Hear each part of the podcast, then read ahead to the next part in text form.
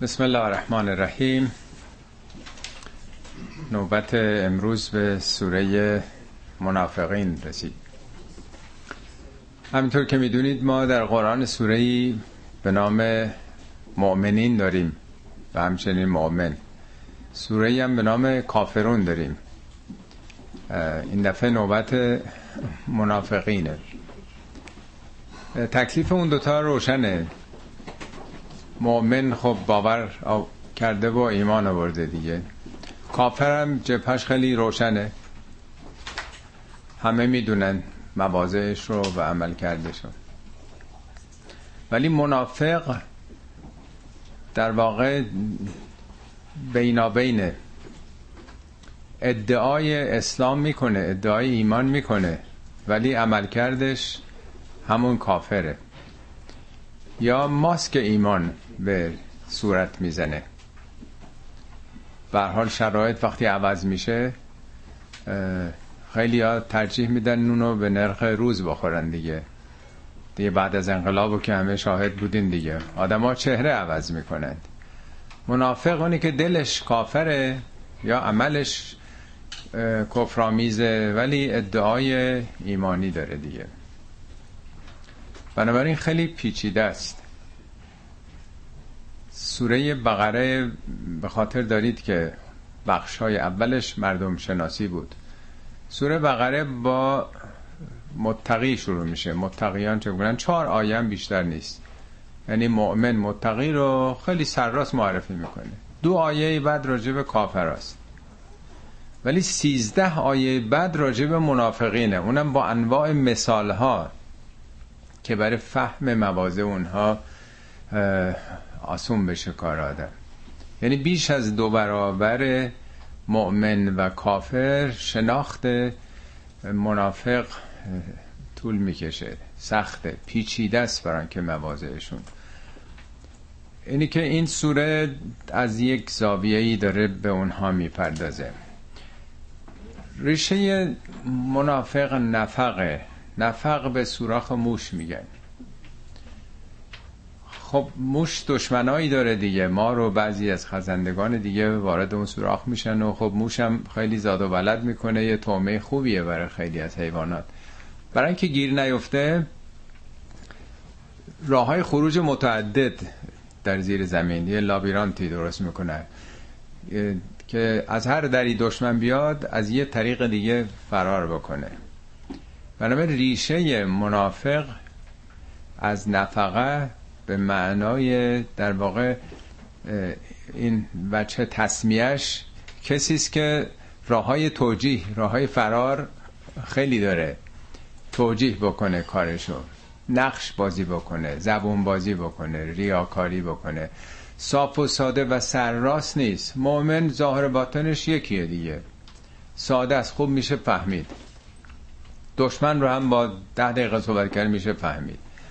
ولی این شناختش برای مردم که اغلب ظاهربین هستن گول زواهر و حرفها رو می‌خورند خیلی پیچیده است. جالبه که انفاق هم از همین ریشه است. انفاق و منافق. انفاق کاملا برعکس اونه. یعنی کسی که از خودش مایه می‌ذاره در راه خدا خرج می‌کنه اون اون سو استفاده های دوگانگی رو میپوشونه دیگه. چطور ممکنه که آدم به خدا باور داشته باشه؟ خدایی که وهاب کریمه ولی خصیص باشه. با انفاق در واقع اون خلل و فرج شخصیتی و روحیش رو آدم میپوشونه پر می‌کنه. یک رو میشه در واقع. البته اگه به خاطر داشته باشین دکتر شریعتی یه توجیه شبیه این داشت. می‌گفت که انفاق در واقع پر کردن چاله های جامعه است. مثل جاده سازی که از بلندی ها میتراشند در دره ها میریزن که یه نواخ بشه. ایشون می‌گفت انفاق هم یعنی پر کردن اون دره ها اونایی که ندارن اونایی که فقیر هستن اونایی که دارن بدن به اونها دیگه.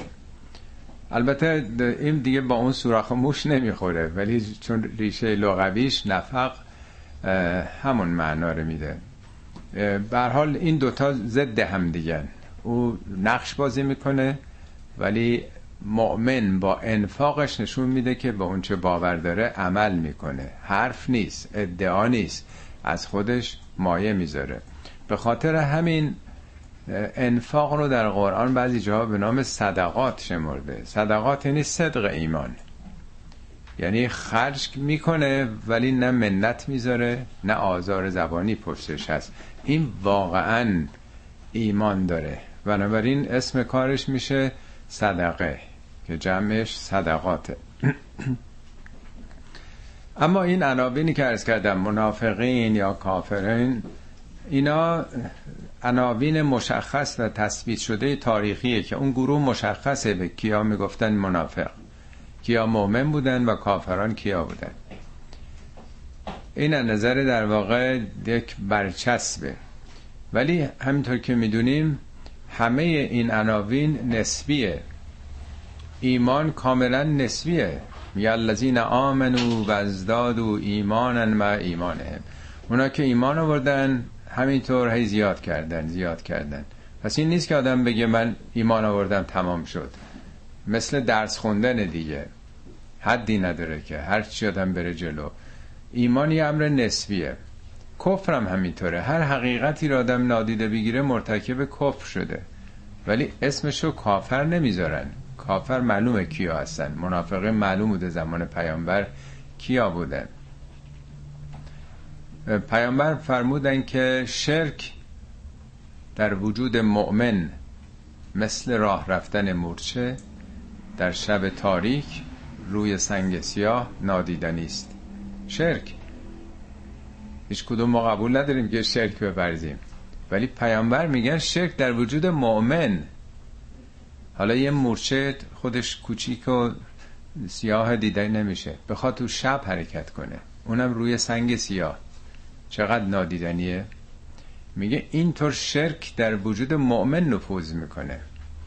بنابراین کفر و شرک و نفاق و همه اینها یک تعاریفیه یک نوع مثلا عمل کرده بنابراین اگر آدم به یک باورهایی پیوسته یه ایمانی داره ولی عملش با اون تفاوت داشته باشه به همون نسبت دوگانگی نفاقه.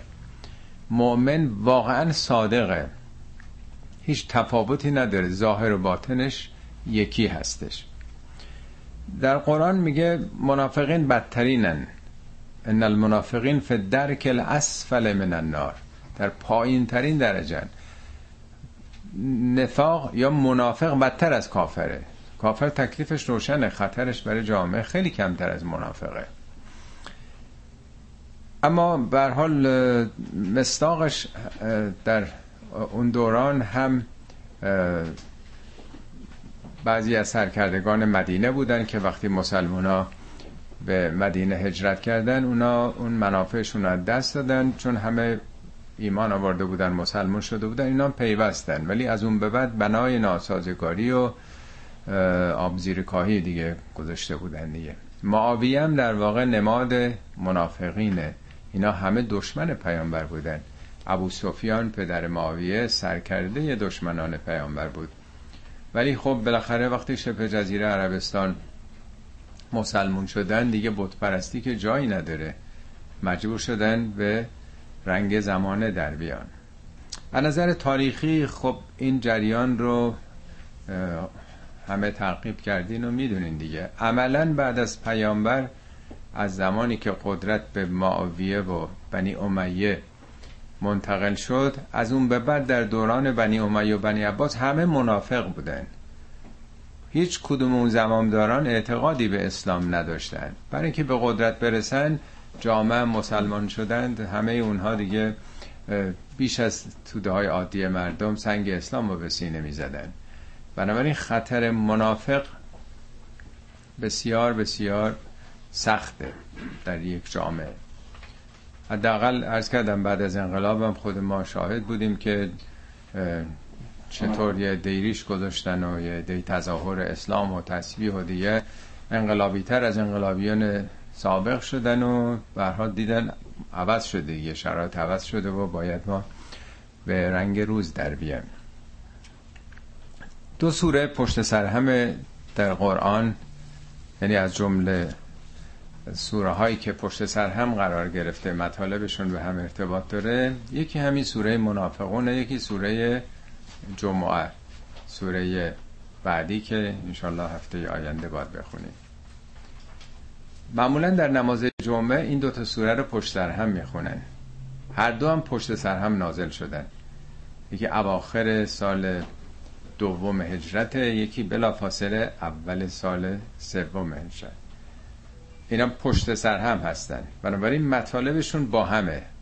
این دوتا هم یکی شرکت اول نماز جمعه می‌خونن یکیش هم رکت دوم. نه اینکه حتما باید این چنین خونده. اینطور معمول بوده. از اول مسلمان ها تشخیص داده بودن که این دوتا با همن. مثل سوره توبه و انفال. خیلی سوره های دیگه مثل انشراح و زوها اینا از یه موضوع از دو زاویه صحبت می‌کنن. مثل سوره ناس و فلق. قل اعوذ برب الناس و یکی قل اعوذ برب الفلق. یکی پناه بردن خدا پناه بردن به خدا از دشمنان درون نفس تحریکات نفسانی یکم دشمنان بیرونیه. من شر ما خلق. این دو سوره سوره جمعه از بخش اصلی شاجب یهودیان بیدینه یهودیان ظاهری. همون چهارپایی بر رو کتابی چند که باوری به توراتشون ندارن شناسنامه یهودیان خطر در واقع بیرونی رو خطر دشمن بیرونی که در اون موقع بوده بیش از همه هم توطعه می‌کردن. علیه مسلمان ها تو سوره جمعه او رو مطرح می‌کنه. تو سوره منافقون یه خطر درونیه منافقین هستن عمدتا. اونایی که نه دشمن سریح نیستند. از همه بیشتر سنگ پیامبر رو به سینه می‌زنن ولی خطرشون برای جامعه بدتر از همه است. حالا ما در امروز این دشمن درونی رو در واقع می‌خونیم. خب بسم الله الرحمن الرحیم. اذا جاءك المنافقون قالوا نشهد انك لرسول الله. والله يعلم انك لرسوله والله يشهد ان المنافقين لكاذبون میگه وقتی که منافقین نزد تو بیان نزد تو منظور پیامبره مخاطب این آیات پیامبر بوده. وقتی منافقین پیشت بیان قالو نشهدو میگن ما شهادت میدیم. انک رسول الله. ان تأکیده که که همون زمیره یعنی تو. لا رسول الله لامش هم تأکیده. یعنی صد درصد مسلم بدیهیه که ما قبول داریم تو رسول خدایی. دو تا از ادبات تأکید آمده. والله یعلم انک لرسوله. خدا خوب می‌دونه که انکم باز انش تأکیده. لرسوله هم باز تأکیده. مسلمه که خدا می‌دونه تو رسولش هستین. در ضمن والله یشهد ان المنافقین لکاذبون. خدا شهادت میده که این منافقین صد درصد دروغ میگن. اینجا باز انه و لامش تاکیده یعنی توی آیه شیش بار ادوات تاکید به کار رفته. خب با همین یه آیه خوب میشه فهمید. که در ظاهر صد درصد به یک مطلبی شهادت میدن به زبان. ولی عملا این شهادت خداست که صد درصد دروغ میگن. یعنی این شهادت زبانیه واقعی نیست. چهره منافق این چنینه. اتفاقا عجیبه که بعضی از کسانی که شهادت به پیامبر رو در نماز نمیگن حذف کردن معتقدن که فقط یه بار در قرآن شهادت به رسول آمده اینجا به عنوانی که دروغ میگن. در حالی که تو همین آیه است که میگه خداوند قطعا صد درصد به رسالت تو داره شهادت میده. پس اگر کسانی شهادت به رسالت پیامبر در نماز میدن در واقع سخن خداست. اون چیزی که تو این آیه داره رد میشه به دروغ شهادت دادنه. آیا امت اسلام که 1400 ساله در نماز این شهادت میدن همه منافق بودن. چیزی که خداوند تعیین کرده این رو. برها این خیلی روشن نشون میده که شهادت به رسالت و نبوت پیامبر در نماز چیزی که خداوند تأکید معکد کرده روش. بنابراین همون سخن خداست. اتخذوا ایمانهم جنتن ایمان جمع یمینه. یمین به دست راست میگن. در اون موقع خب امضا که نبوده پای تعهدات یا قراردادها بنویسن. جامعه سواد نداشتن. ولی وقتی که دست می‌دادن با هم دیگه عرب دوران جاهلیت به همین دست دادن اهمیت می‌داده. اعتبار براش قائل بوده. خیلی ها سرشون می‌رفته از قولشون بر نمیگشتن بنابراین ایمان معناش پیمان هاست سوگند هاست. میگه اینا چنین سوگندایی می‌خورن که اشهد انک لرسوله. اینا در واقع با نهایت تاکیده ولی این تاکیدات رو سپر گرفتن. جنه به سپر میگن. از همون ریشه جنه. چون سپرم جلو آدمو میپوشونه دیگه. هر چیزی که مشتقات جن و جنون و مجنون و جنین و همه اینا دلالت بر پوشیده بودن می‌کنه. میگه اینا رو سپر گرفتن. برای اینکه تو اون جامعه جا باز بکنن. برخوردار از امکانات اون جامعه اسلامی بشن در مدینه. اینها رفتن پشت این سپر خودشون رو مخفی می‌کنن. بعد از انقلاب یادتونه که حزب توده بیش از همه سنگ حزب الله و امام و رهبری اینا رو به سینه می‌زد. ولی تونستن نفوذ بکنن. حتی فرمانده نیرو دریایی از خودشون بود. بعدها که خب خیلی چیزا لو رفت. بنابراین یک گروه مخالف اگر بخوان توی جامعه فعالیت بکنن بیش از همه باید طرفداری نشون بدن. خیلی عجیب هم بود اون موقع کسانی که اصلا اعتقادی به دین و مذهب ندارن. اعتقادی به خدا ندارن. چطور ممکن از ولایت فقیه دفاع بکنن؟ حتی کاندید ریاست جمهوریشون احمد آقا باشه. اینا رو در واقع میگن پشت سوگندها و شعارها و ادعاها پنهان شدن. ماسکی به چهره زدن. اتخذو ایمانهم جنتن که چیکار بکنن؟ دو ان سبیل الله. از راه خدا باز بدارند.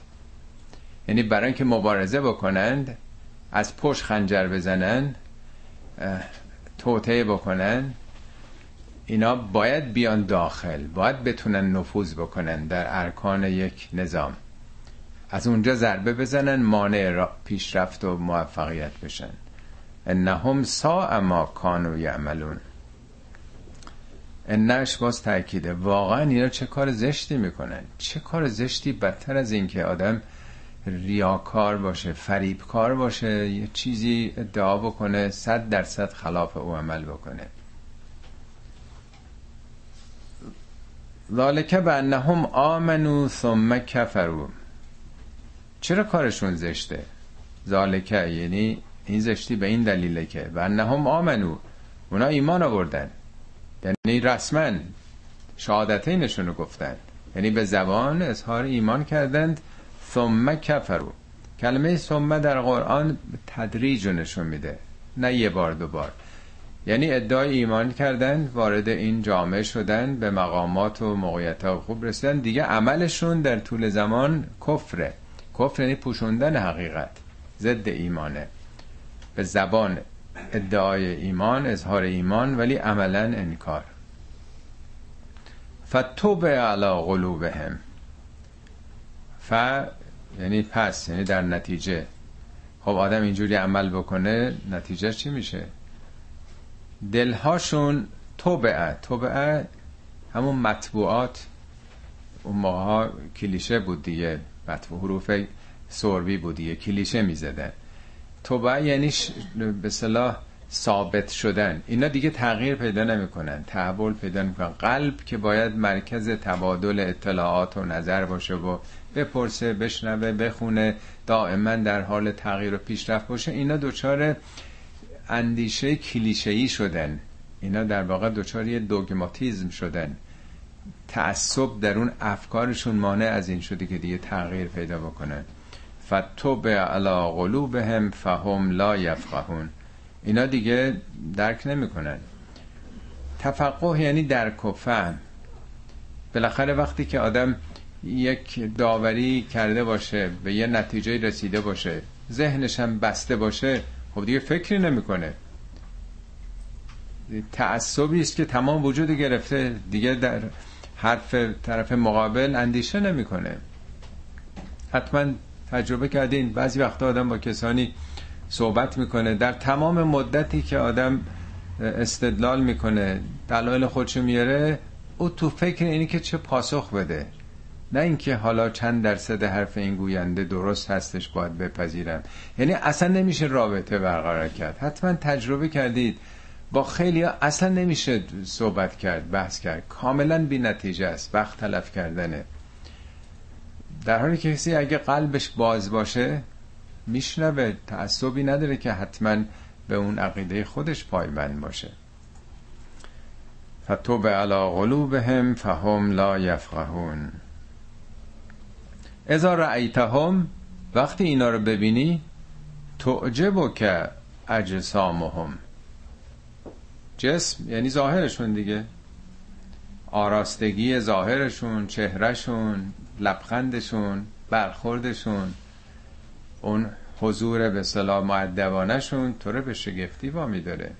پس اینطور نیست که آدم تشخیص بده که چگونه. اتفاقا خیلی بیش از بقیه مردم سعی می‌کنن که خوش ظاهر باشن آراسته باشن.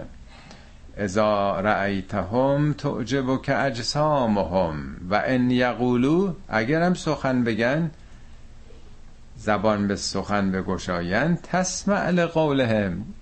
دلت می‌خواد گوش بسپری گوش دل بسپری گوش بکنی به حرفشون یعنی حرفای خیلی متین معقول حق به جانب خیلی حرفای مطلوب دیگران می‌زنن اینا. یعنی می‌خواد بگه که فریب زواهر رو نخورید اینا اتفاقا ظاهرشون خیلی مردم فریبه. اتفاقا جای دیگه قرآن هستش که میگه که و من الناسه این سوره بقره است مرحوم طالقانی هم خیلی از این آیه بعد از انقلاب استفاده می‌کرد. من الناس من یعجب که قوله فی الحیات دنیا. بعضی از مردم قولشون قول معنی گفتار سخنشون تو رو به شگفتی و تعجب وامی داره من الناس من یعجب که قوله فی الحیات دنیا و یشهد الله علی ما فی قلبه. دائما هم خدا رو بر مکنونات قلبی خودشون به شهادت می‌گیرن. یعنی دائما از خدا و پیامبر و دین و اهل بیت و همه اینا حرف می‌زنن. و هو علد الخسام اینا بدترین خسم جامعه خیلی ها. و هو در حالی که علد الخسام لجوجترین بدترین خسم جامعه چگونه؟ ازا تولا وقتی به ولایت برسن به قدرت برسن سعا الارزه چیکار می‌کنن تو مملکت؟ لیفسد فیها و یهلک الحرس و نسل دستاوردشون نتیجه عملشون از بین بردن تولیدات هرس اون موقع کشاورزی بوده ولی حالا خیلی گسترده تر شده. و نسل نسل رو از بین می‌برن. حالا نسل از نظر کشتن مخالفین یا نومیدی اعتیاد فساد فحشاست و خیلی چیزای دیگه. یعنی اینایی که در ظاهر بیش از همه حرف از خدا و دین می‌زنن دائما خدا رو به شهادت می‌گیرن از اونچه در دل دارن بدترین خسمن و وقتی که به قدرت برسن دمار از روزگار مردم در میارن. این مؤمن واقعی که احتیاج نداره که انقدر دم از وعده بزنه که من چه کار خواهم کرد چه کار نخواهم کرد نمی‌دونم من اگه به قدرت برسم اصلا دنبال قدرت نمیرن. نیازی نیستش که حتما به یه پست و مقامی برسن. ولی اونا که می‌خوان برسن باید مردم رو فریب بدن. اینجا داره از ویژگی های منافقین همینو میگه که که انهم خشب مسندتون. خشب جمع خشب به معنای چوب خشک. چوب خشک زخیم که برای ساختمان ستون ستون یا ساختمان قدیم که رو سقف میذاشتن تکیه داده شده. به این ور اونور دو تا دیوار خشت و گلی میبردن بالا یه چوب تکیه می‌دادن. منظور چیه؟ کنهم خوش و بن مسندتون مثل چوبای خشک تکیه داده شده. یعنی ستونی که بهش تکیه داده میشه یا تیرای چوبی ساختمان قدیم. این چوبا مردن. هیچ وقت فعالیت نمی‌کنن. شما یه ترکه چوب نازک از درخت بکنین بکارید سبز میشه. اگه زمینش به حال رطوبت داشته باشه. ولی هزار سالم اون چوبی که خوش شده قابلیت حیاتیش از دست داده صبر کنین دیگه سبز نمیشه. قابلیت حیاتش رو این از دست داده. اینا مثل چوب خشکن. در اینا تحول ایجاد نمیشه تغییر ایجاد نمیشه. یحسبون کل سیحت علیهم. هر خروشی هر صدای اعتراضی که بلند بشه میگن الخائن خائف دیگه نیست. چوب بلند کنی گربه دوزه فرار می‌کنه دیگه. چرا؟ برای اینکه اینا خودشون می‌دونن که چی کار دارن می‌کنن. برای تا یه جا صدا بلنشه فکر کنه علیه اوناست. همول ادوف دشمن همینان. همول ادوف با اینکه بیش از همه دم از اسلام و دین و خدا و قرآن می‌زنن همول ادوف فهزر هم. بر حذر باش از اینا. هز یعنی سپر. یعنی مراقب باش کلا سرت نره. مراقب باش فریبت ندن. فهزر هم. قاتلهم الله. انا یوفکون البته ترجمه سادهش اینه که خدا بکشدشون. ولی آیات خدا کلام خداست. خدا که نمیگه خدا بکشدشون اینا اصطلاحه در واقع. تو فارسی هم خیلی هست. خیلی هم به شوخی مثلا مادرها بچهشون اذیت خدا بکشده چقدر مثلا شیطونی می‌کنی. این یه شعار اولا معنای قتل بر خلاف اونچه که گفته میشه الزامن کشتن نیست. یک نوع در واقع متوقف کردنه. عربا وقتی که شراب موقع میخوردن برای اینکه اون تیزش رو بگیرن آب قاطیش می‌کردن. انوارش از قتل الخمر.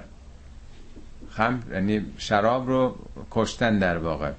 یا می‌گفتن فلانی خیلی گرسنش یه چیزی می‌دادن یه تیکه نون بده بخوره. این می‌گفتن قتل الجوع.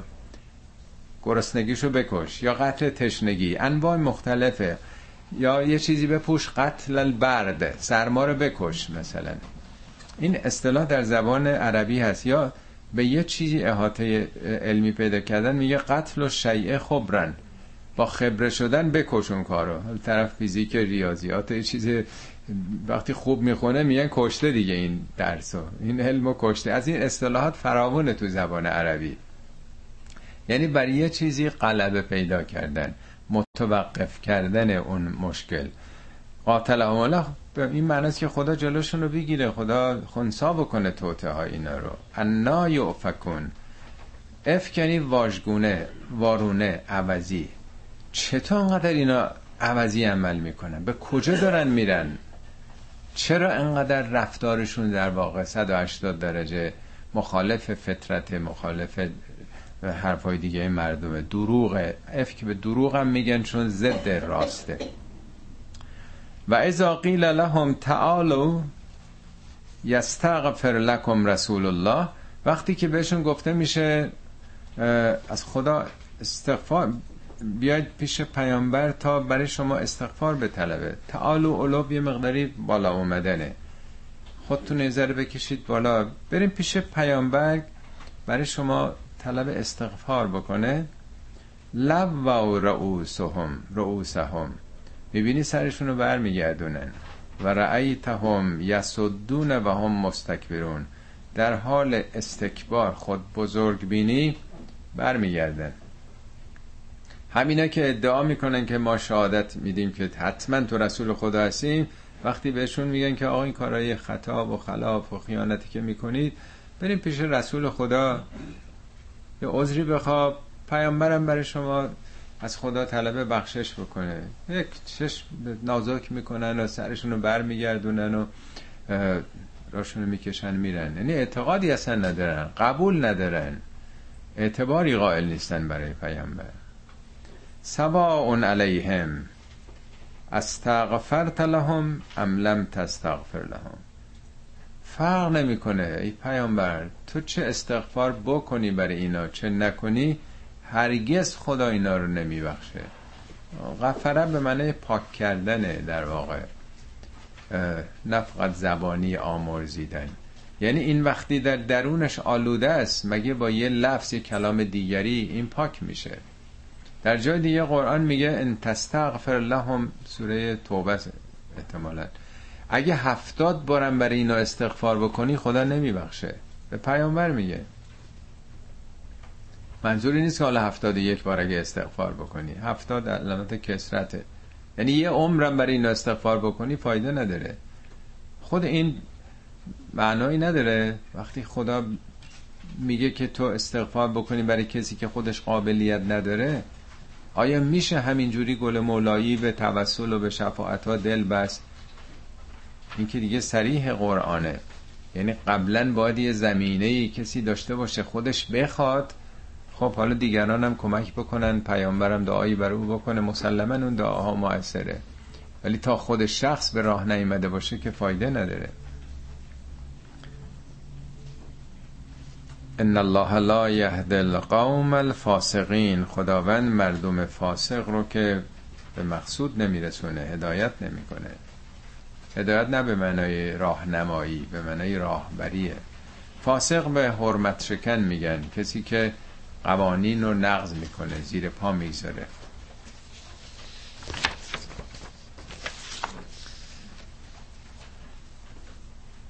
هم الذين یقولون لا تنفقوا على من عند رسول الله حتی ینفدوا اینا همون کسانی هن که می‌گفتن که به پیروان فقیر پیامبر کمکی نکنید تا پراکنده بشن.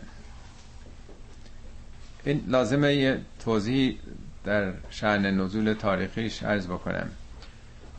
ببینید مسلمان ها همطور که می‌دونید 13 سال در مکه بودند در اون شرایط بسیار سخت بین پتک و سندان.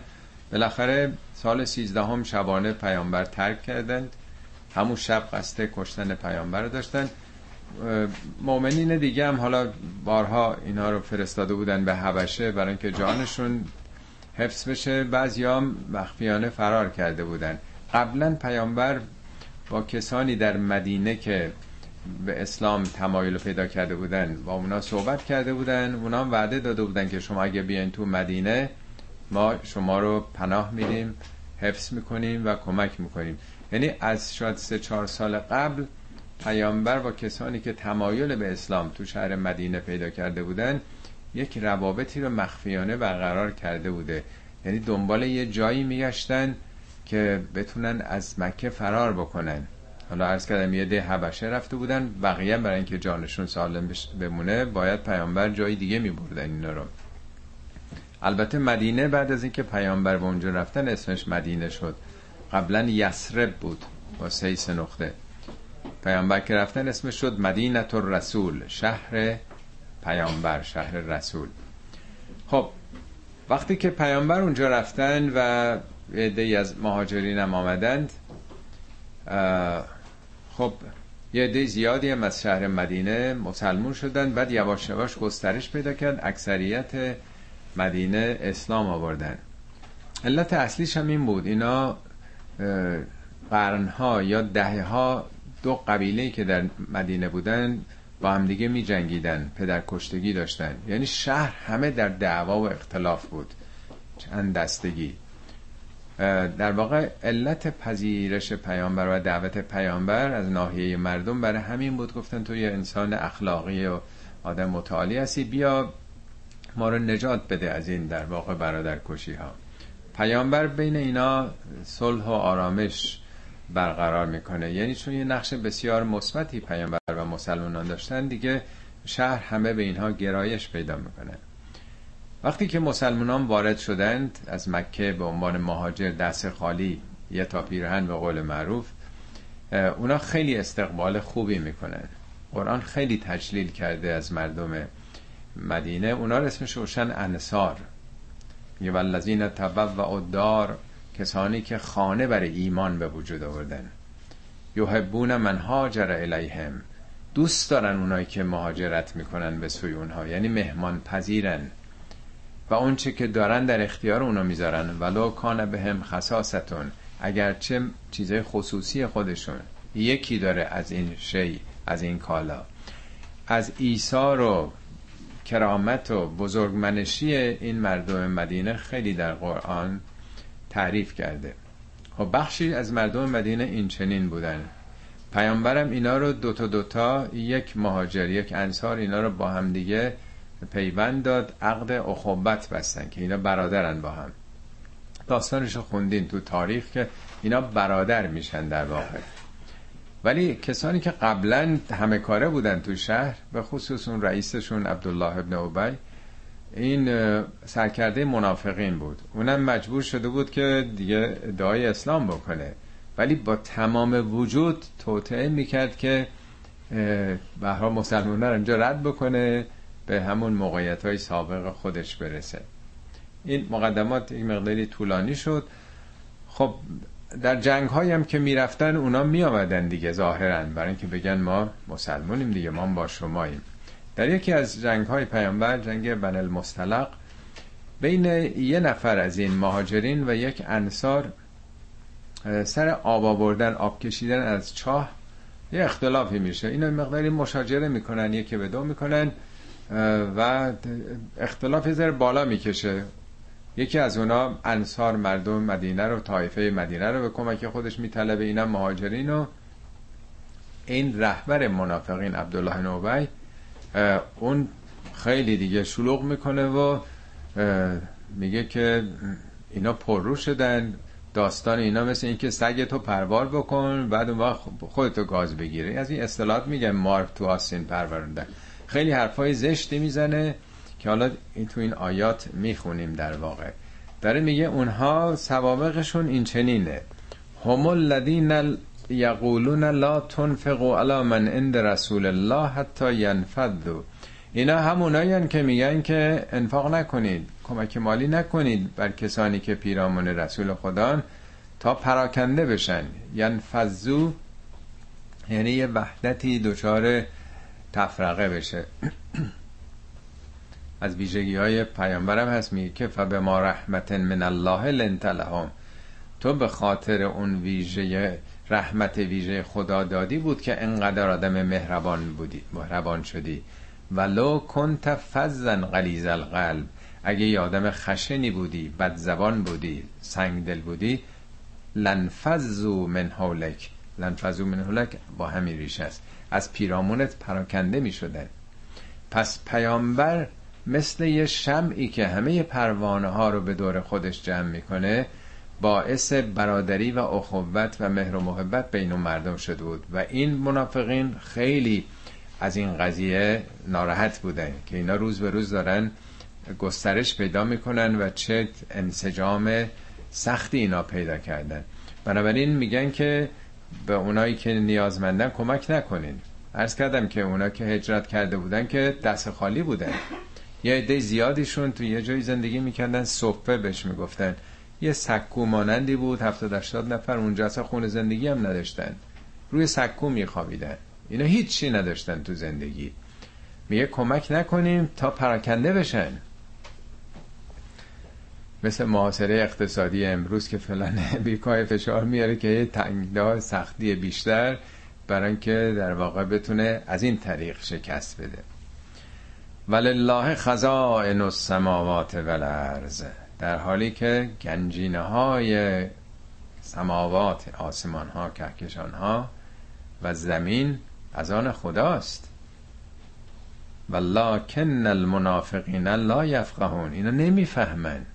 اینا درک نمی‌کنن که به اینا کمک نکنیم پراکنده میشن نمی‌دونن که این اتحاد این انسجام این برادری از کجا ناشی شده. حالا کمک به اینا نشه اینا از بین میرن. یقولون لئن رجعنا الى المدینه میگن اگه ما به شهر برگردیم به مدینه برگردیم لیخرجن الاعز هل ازل این لیخرجن نونش تاکیده نون آخرش و لام اولش هم باز تاکیده یعنی صد درصد بیرون می‌کنیم اینا از شهر. بذار برگردیم به شهر. اینا در بین راه بودن. در جنگ بن المستلق بود تو صحرا بودن. حالا بذار برگردیم به شهر. همه این گدا گشنه ها رو بیرون می‌کنیم. از این حرفا زده بودن دیگه. لیخرجن الاعز من هل ازل اعز یعنی صاحب عزت صاحب قدرت پولدارترا اینا رو بیرون خواهند کرد. بیرون خواهند منظور خودشونن دیگه. ماها اینا رو میریزیم دور آشغالا رو.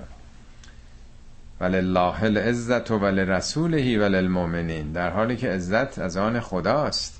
از آن رسولشه از آن مؤمنین عزت واقعی. و پولدار بودن و قدرتمند بودن که کسی عزت پیدا نمی‌کنه. ولکن المنافقین لا یعلمون. اما این منافقین نمی‌دونن. خب تا اینجا ویژگی منافقین بود. این دو سه تا آیه بعدم در واقع یه نوع نتیجه گیری و خطابش به مؤمنینه برای اینکه گرفتار اون نفاق نشن.